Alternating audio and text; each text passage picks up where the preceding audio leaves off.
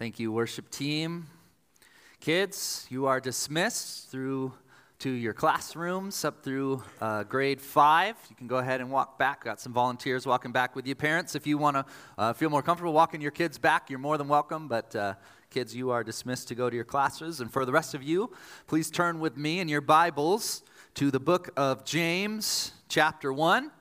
James chapter 1. We're going to be in verses 19 through 25 this morning. So you're going to want to have that in front of you, whether it's on your phone or in the real life hard copy. But uh, James chapter 1, verses 19 through 25 this morning. As you're turning there, I just wanted to kind of express my appreciation, appreciation for a few groups of people. Um, the with uh, Jason sharing about uh, staff appreciation a couple weeks ago month, and it's just gotten me into the spirit of appreciation. And so I want to give a, a shout out to a few groups of people this morning. First of all, to Pastor David for uh, faithfully preaching in my absence last week. I was able to be on a, a trip with my dad and my two brothers. We had a, a, little getaway, the four of us, and it was a lot of fun and uh, really uh, appreciated being able to be away uh, last weekend and also just with the knowledge that uh, Pastor David was going to rightly handle the word of truth. And it's just such a blessing for me as a pastor to know that we have uh, guys on staff who can do that and uh, never didn't even have to think twice about it. So, anyways, thank you to Pastor David and uh, trust that you were encouraged last week, especially as he talked about the difference, what that means, the difference between being tempted and tested, and especially how we're the way that we're sustained in trial is by remembering God's goodness. So, I pray that you were encouraged by that. So, that's my first shout out this morning. Thanks to Pastor David for preaching last week. Secondly, I want to give a shout out to the Warp small group. We should have some pictures on the screen coming up here. There we are. There's a that's uh, Bob Lang. He's not doing much in that picture, but he worked hard that day. Uh, the Warp small group uh, built a ramp. He's not doing much in the background of that picture either, but I promise he was working hard. He's extremely talented uh, in construction, but uh, that's funny. So, anyways, uh, the Warp small group. Um, built a ramp for somebody in Kokomo who uh, was wheelchair bound and was not able to get out of their house. In fact, the, they'd only been out of their house uh, once, or uh, in the last year and a half, the only times they'd been out of their house, this person was uh, for doctor's appointments. And so um, this was, I mean, just no better way to be the hands and feet of Jesus. So it's just really, really cool. This, the, the Warp Small Group gave up an entire Saturday. You can see the finished product there uh, to serve uh, this person. And there's an organization, there's the whole group of them together there's an organization actually that uh, does this. They find people that need ramps built if they're wheelchair bound, and then they actually buy all the supplies, and then they just need churches to supply the people. And so this is something that we did kind of for the first time as a trial run, but we'd love to keep doing this. Uh, so if that's something that you're interested in in the future, if it's something you feel like you've got those gifts, or even if you don't, but you just want to be a part of it, I know you probably already filled out your connection card and stuck it in the book, but if you want to dig it back out and just mark on there that you might be interested in us putting you on a list to do something like that in the future. Uh, I'd encourage you to do that. But just really, really cool. So just uh, shout out to the Warp Small Group for being the hands and feet of Jesus, for using their, uh, giving the whole Saturday last week uh, to do this, and uh, yeah, showing what following Jesus is all about.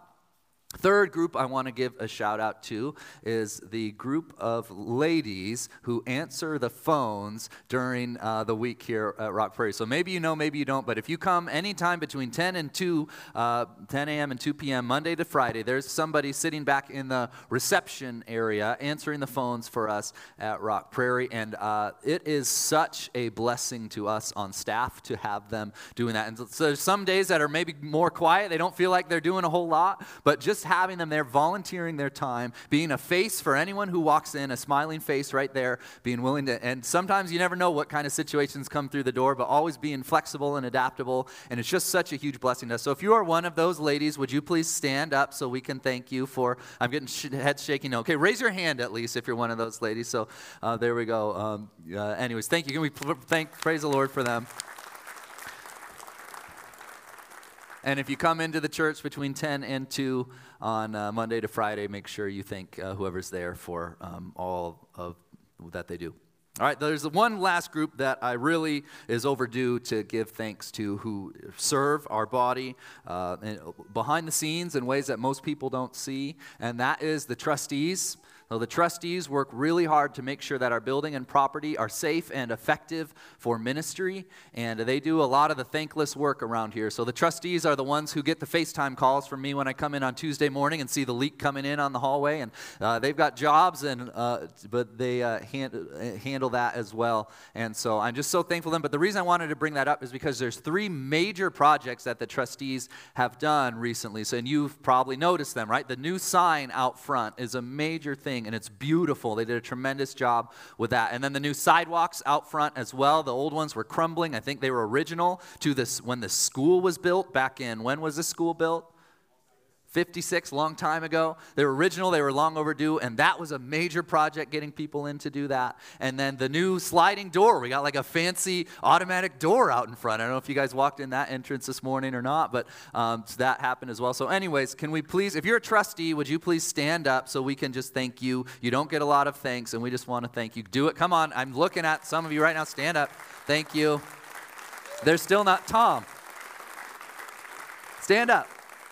Okay, they're not standing up. They don't want to be, they don't do this for the thanks, obviously. And uh, um, uh, I won't consider that a, a, a pastoral disobedience or anything. But, anyway, they don't want, they don't do it for the thanks. But uh, man, man, that is just it's such a huge blessing. So I just want to thank you guys for all the work that you do to serve our body. So thank you very much. Those are all the shout outs I have for this morning. And uh, that in doing that, I know there's people I'm leaving out. Like, for example, the advisory committee is another one who they're, especially this time of year, working hard to get the budget together for next year. Things that um, are um, things just behind the scenes that you don't necessarily see, but it allows us, enables us to do the ministry that the Lord is calling us to do. So for all of you who are using your gifts in any way to serve the body, let me just say a tremendous thank you. Uh, I appreciate that so much. We appreciate that, and that's what being the church is all about. That's why God gave us a whole plethora of gifts to use them for the building up of the body. So thank you very much. Those are all the shout outs I have this morning. Let's pray now, and as we turn to God's word in the book of James, please bow your heads with me. Heavenly Father, God, we are, uh, it's just such a joy to serve you as a body, as a family, placed here, planted here in Tipton to make Christ known to our neighbors here in Tipton County and to the ends of the earth, to those who have never heard. That's what you call us to do, Lord. So I just pray, as we've been talking about, that we would continue to be a church, especially as we think to the future, as we think to what you're calling us to be, that we would continue to be a church with Christ at the head as the cornerstone, that as all of us submit to Him in the gospel that we're bound together in Christ. So Christ first, and then community, the way that we love one another, the way that we serve one another, the way that we are bound in relationship with one another, that that would be second, Lord. And then that our mission, the great commission that you call us to, would be third, God, that we would do those things, that we would be that kind of body, Lord. So we thank you for, I thank you, God, this morning for all those who use their gifts to build up the body, Lord. And we just pray now as we turn to the book of James, as we talk about what it means to not only hear the word, but live it out, God, that you would help help us see uh, areas that we're not doing that, that we'd be more like Jesus after hearing your word this morning, God, and spending time in it. And we pray all these things in Jesus' name. Amen.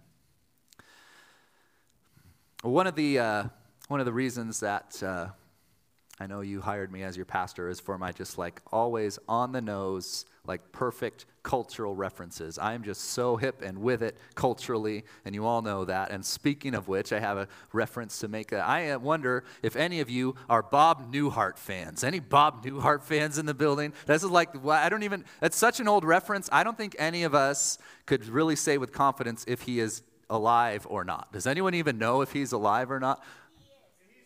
He, he's, he was on NCIS.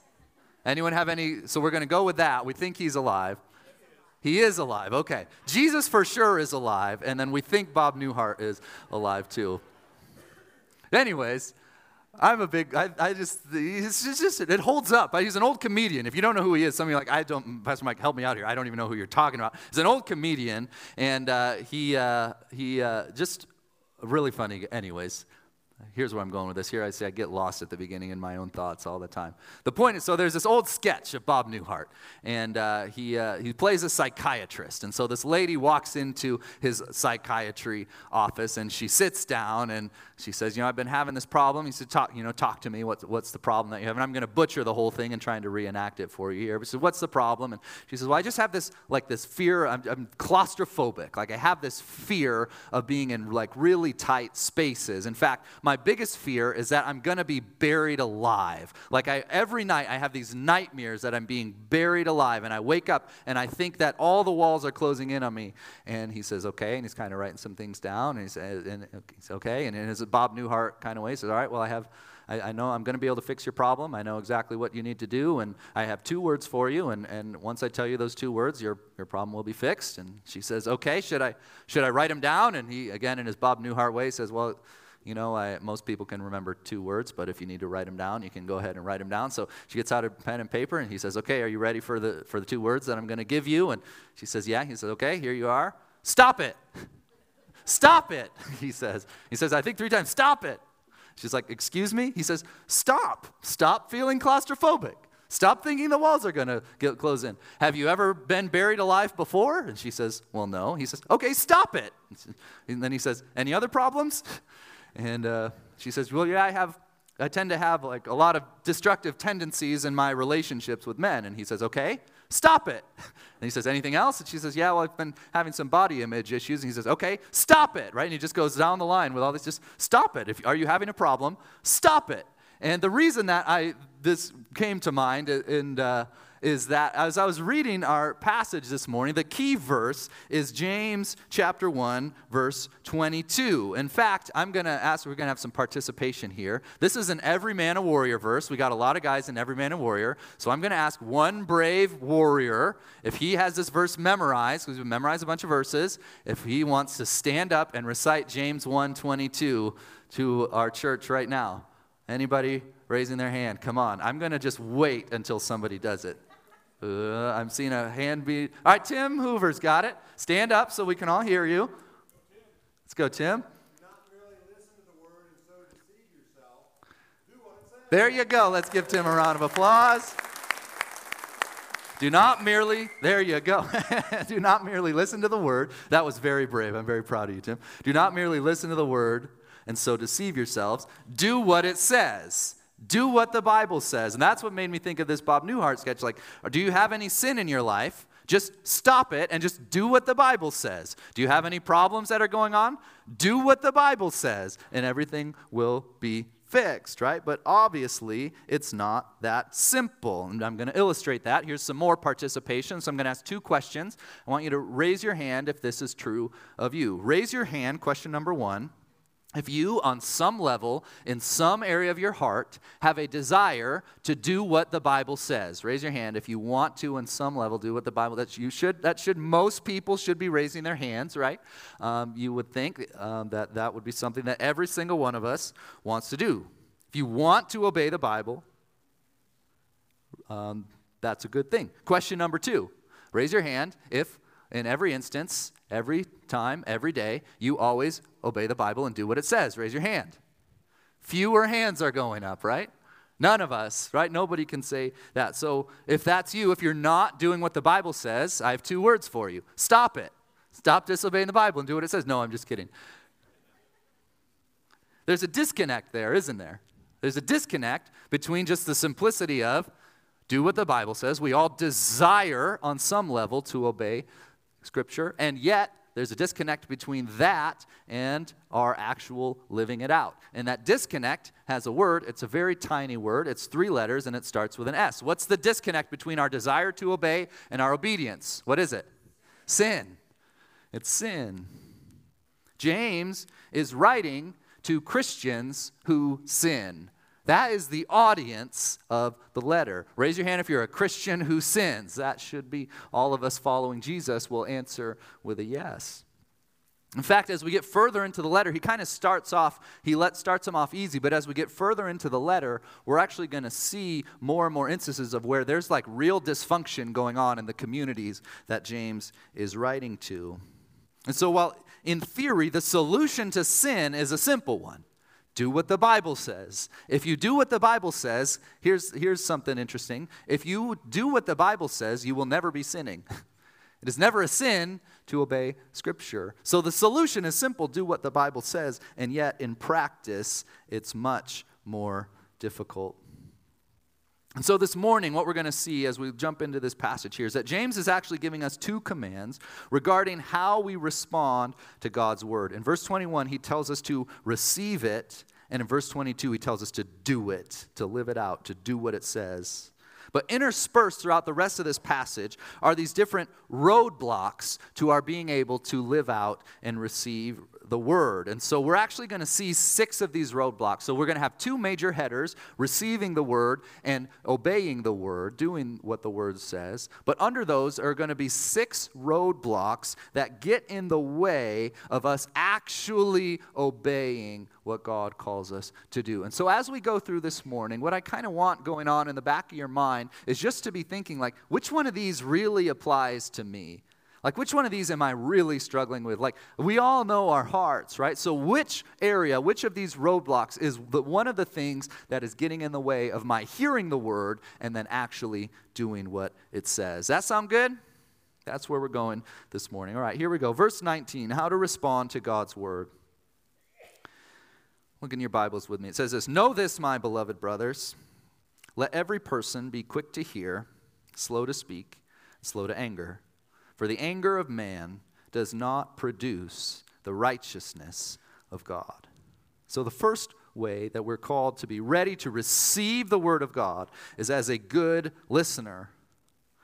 Be quick to, listen, be quick to listen, slow to speak, and slow to become angry. If you don't do these things, it's going to be a roadblock in your ability to receive the word.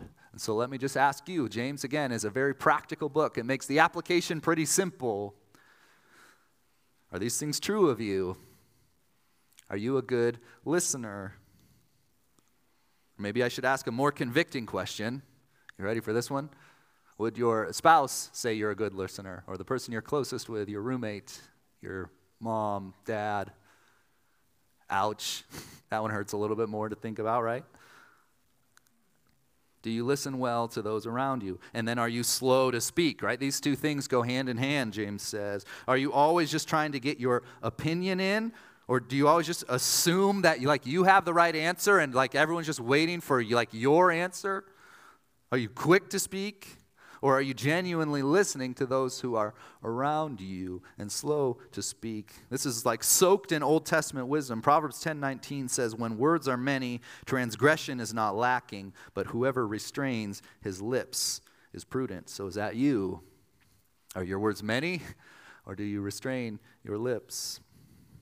Are you the kind of person who listens first and speaks second? Or do you speak first and listen second. And then third, are you slow to become angry? These things, again, are all just wrapped up in each other. Are you slow to become angry? This is something that's actually very countercultural right now. I want you to hear me on this, church. Because in fact, so much of what we like consume and like our media diet right now is actually designed to make us angry. You know that? Like the anger is the point of it. I came across this term, I was reading a newspaper article actually, and I came across this term called doom scrolling. Has anyone ever heard that before? I'd never heard this before. Doom scrolling. It just sounds powerful when you say it. Do like scrolling on your phone. I, I looked it up on Wikipedia. It says this Doom scrolling is the act of spending, see if anyone's convicted by this. Doom scrolling is the act of spending an excessive amount of screen time devoted to the absorption of negative news. If that is how you're spending your time, are you going to be quick to listen, slow to speak, and slow to become angry? No. So let me just say to those doom scrollers out there, pastorally, the words of Bob Newhart, stop it. That's when we can actually stop, right? Maybe this isn't good for my heart. Maybe this isn't good for my soul. This is making me quick to become angry. And as a result, I'm not listening well, and I'm just quick to give my opinion about why all those people are just a bunch of idiots, right? It's not, does not, as James says, bring about the righteousness of God. Here's the most important part that James is getting at, because this is just kind of general wisdom right now, but when it hits home to our faith, this is what James is saying by putting this right here. If you're not a good listener to people, if you're not the kind of person who listens well, who's slow to speak, who's slow to become angry, if you're not that kind of person in your life with those around you, especially with your Christian brothers and sisters, if you're not that kind of person with those around you, you're not going to be able to listen to God. If you're not a good listener to those around you, there's no way you're going to be able to listen to God. It's like that idea you practice how you play, right? Well, I'm not going to be able to listen. I'm not, I won't listen to other people. I'm just going to always give my opinion. But when it comes to God, that's when I'll really sit and think about what He has to say and let it change my heart. It doesn't work that way. If you're not a good listener to those around you, you're not going to be a good listener to God. If you're going to be ready to receive the word, you need to be the kind of person who listens well. That's the first roadblock that can get in the way of obedience. Are you even like hearing it? Are you like cultivating the like the skill of hearing so that when God is speaking, you're ready to listen? You got to be ready to receive the word by being a good listener. Secondly, by putting away immorality. By putting away immorality. Verse 21 says, Therefore, put away all filthiness and rampant wickedness, and receive with meekness the implanted word which is able to save your souls. I like this. Put away all filthiness and wickedness. The wording here, the word that he uses, actually kind of brings about this idea of like taking off dirty clothes. Like clothes that are just like mud stain, right? Owen just had a soccer game, two soccer games yesterday morning on the muddiest field I've ever seen, and uh, we had to get those clothes off him as soon as he got home, right? It's that kind of idea. Like, take those old clothes off and put on your new clothes of righteousness. This is all over the old or over the New Testament, excuse me. Ephesians 4 is put off your old self, which belongs to your former manner of life and is corrupt through deceitful desires. That's who you used to be and be renewed in the spirit of your minds and put on the new self. This is who you are now, created after the likeness of God in true righteousness and holiness. Colossians 3 9 and 10. Do not lie to one another, seeing that you have put off the old self with its practices and have put on the new self, which is being renewed in knowledge after the image of the Creator. This is what the normal Christian life is. Like, this is it, church. It's a renewal. It's a continual putting off of the old self and putting on of the new. There's a fancy theological term for this called progressive sanctification. All that means is progressive. What's progress? You're moving somewhere. What's sanctification? Becoming holy. So when you follow Jesus, you should be moving in that direction of becoming more and more like him. But the irony of it is that the more you follow Jesus, the more you're aware of just how repulsive those old stinky clothes really are. So sometimes it can actually feel like you're moving backwards because you're seeing deeper and deeper into the sin in your heart. But that's how we grow. If you don't ever find yourself like disappointed in your own sinfulness, you're probably not growing. If you're not dismayed by the way that your heart responds to things, God, why am I this way? You're not growing. Spiritual growth isn't, again, just this like straight line that says, okay, now I just always do the right thing and I always feel good about it. Spiritual growth is the continual recognition that I need to be putting off the old self and putting on the new. And when we're not doing that, it gets in the way of our ability to receive the word. And that's where James says, be putting these things away. Like, get rid of them now. If they're in your life, this filthiness, this rampant wickedness, if that's in your life and you're not doing anything about it, you're not going to be able to receive the word. That's roadblock number two, receiving the word. Here's roadblock number three. We need to be ready to receive the word with humility. With humility. Receive with meekness the implanted word, which is able to save your souls. So, the implanted word, what's he talking about there? He's talking about the gospel. The gospel of Jesus Christ has been planted in your hearts. He says, receive it, not with pride, with meekness, humility, with this gentleness of attitude and behavior. The gospel shouldn't make you more prideful and more harsh. If you're more prideful and more harsh after receiving Jesus than before, you didn't receive Jesus. Jesus says, Blessed are the meek, for they shall inherit the earth. Man, how often are we just like pursuing meekness, right? Like, God, make me more meek. Is that your heart? Is that your desire? Again, that's countercultural. We're called to receive with meekness the implanted word, which is able to save your soul. So you can see James is kind of contrasting two kinds of people here, right? Person number one doesn't listen to anyone, speaks out of turn, always getting angry just like that. They're prideful, they're just like living in sin and don't care about it. It's person number one, that person can't receive the word. And we're all that. in one way or another, right? Hopefully, not all those things at once. Maybe you are.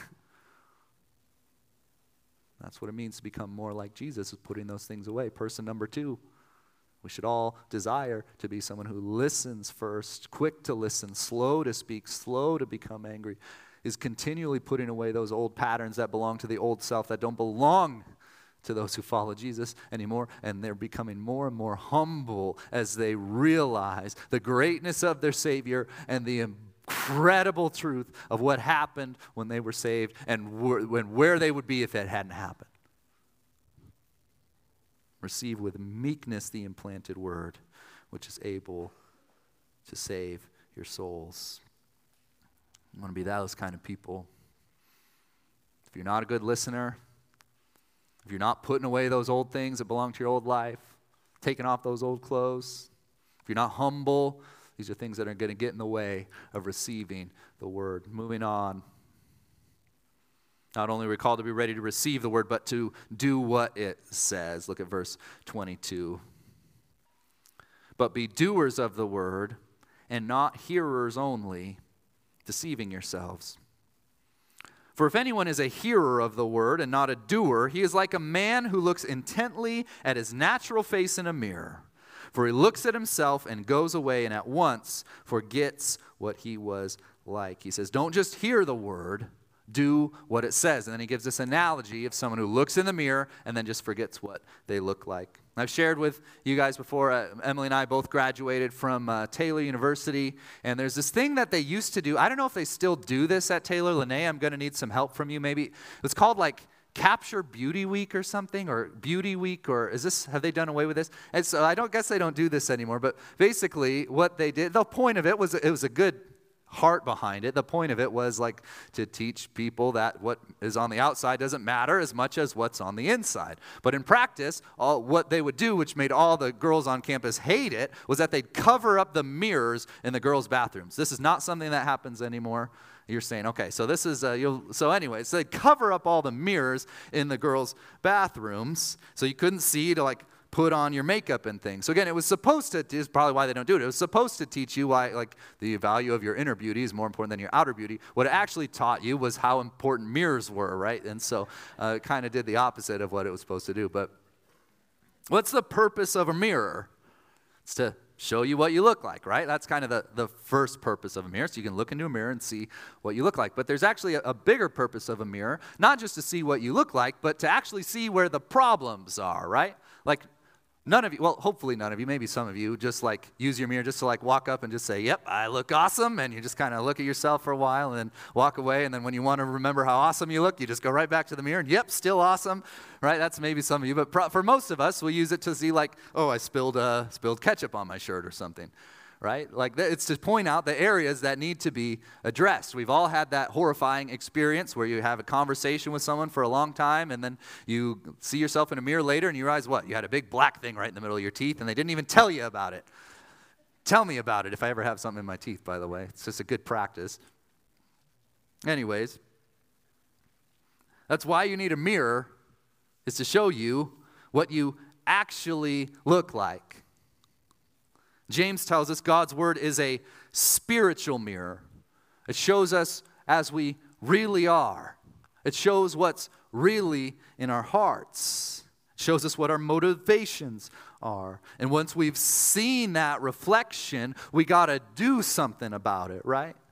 And what James says is that the person who sees what's in their heart and doesn't do something about it is like the person who sees that thing in their teeth and doesn't go to fix it, right? Like imagine someone going to a job interview and they find the thing in their teeth and then they walk away from the mirror and they just forget about it. They just assume everything's okay. You say that's foolish. It's the exact same thing with the spiritual mirror of God's Word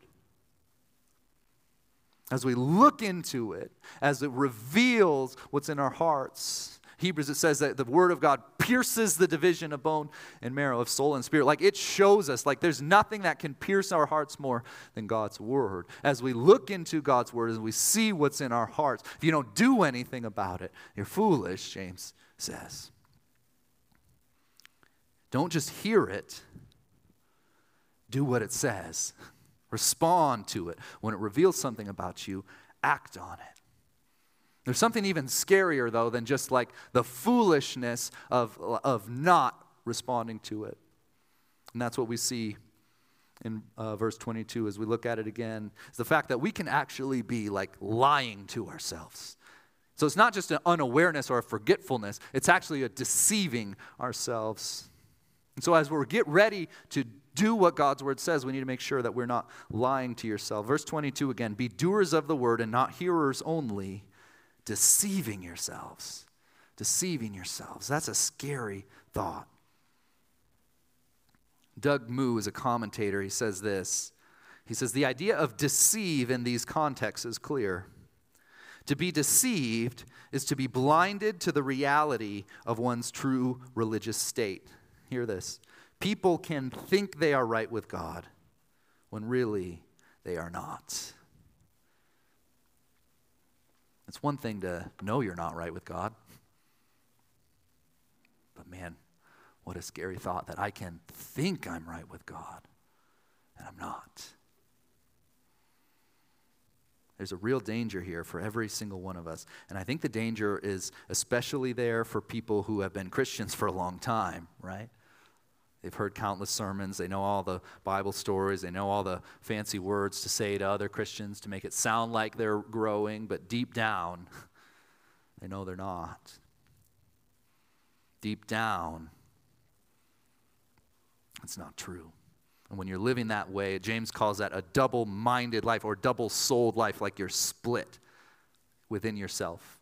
James calls us to live a single minded life but when you're living that double minded life for long enough, the scary thing is even you can start to deceive yourself about it, and you can start to think that you are on firmer ground in your faith than you really are.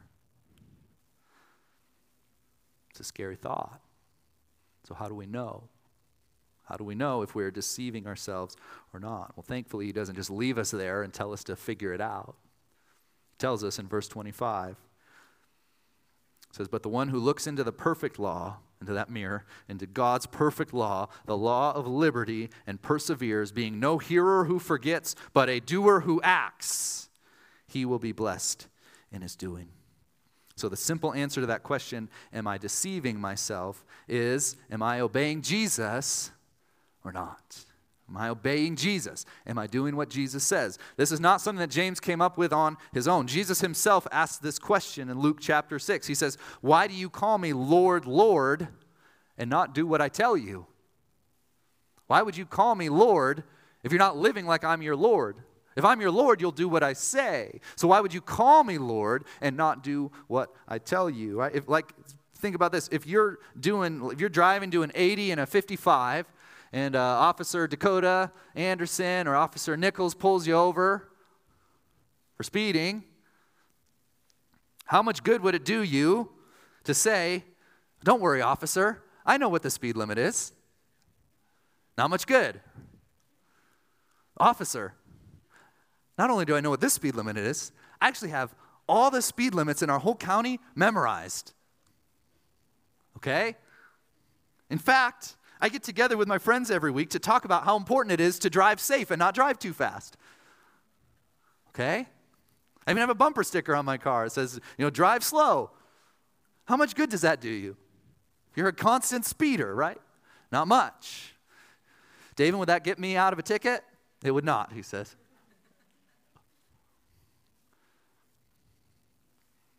And the scary thing is when we do that with our faith, to the point where even we can start to believe it. So, the way that we can know, the litmus test to know if our faith is genuine or not, is does it change how we live?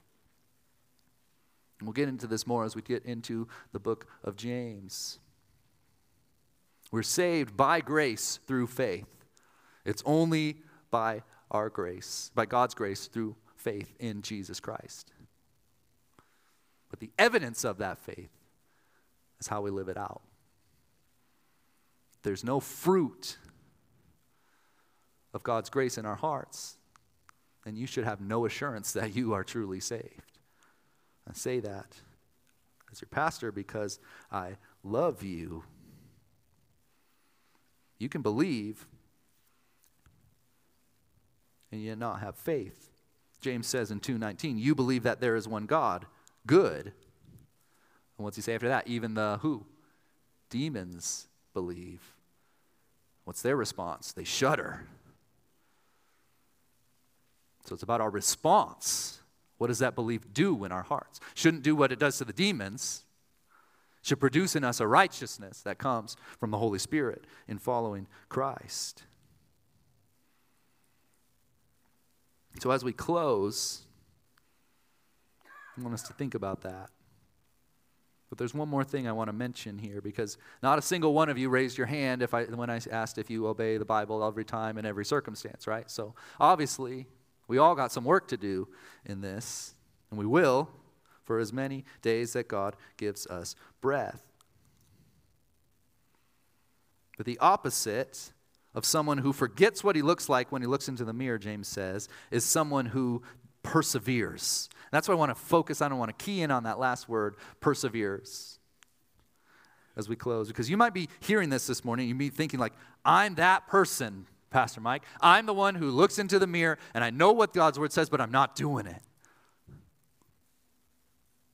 I'm the one who can make it look like I have it all together, but I'm just lying to myself.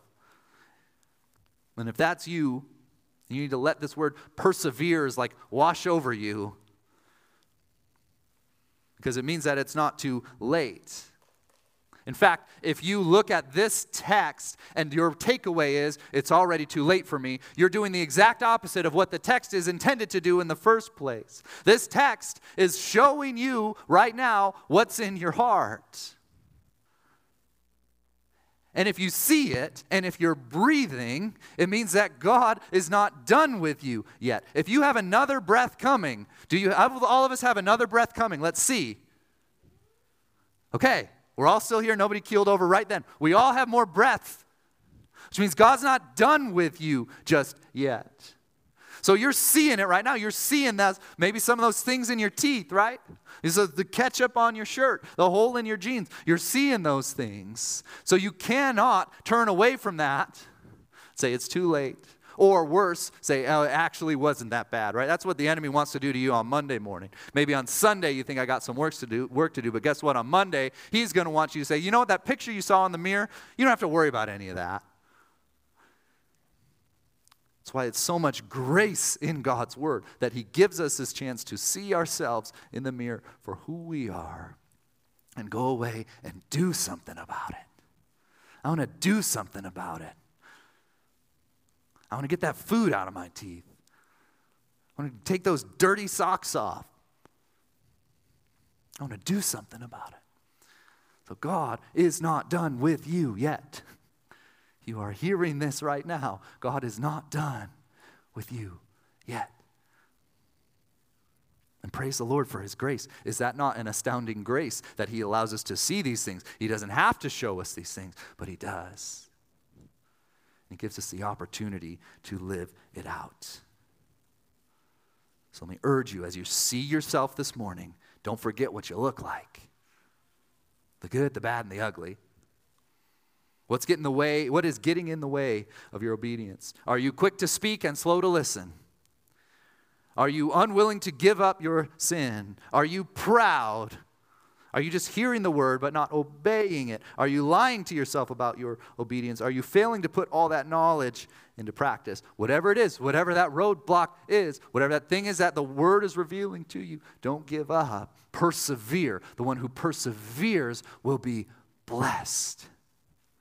You will receive the blessing from the Lord. So, a response to this cannot be shame. Our response is in awe at the amazing grace of God that He hasn't given up on us just yet. God has not given up on you. Can I get an amen? Amen. Press on, dear brother and dear sister. Persevere. Repent where you need to repent. God sees the whole picture. He doesn't need the mirror to see who you really are. We need it. So we repent where we need to repent and we persevere and we press on in good works in the grace of God. And we know his boundless and matchless grace. If you do that, God promises that you will be blessed. Amen? Amen. Let's pray and let's thank the Lord.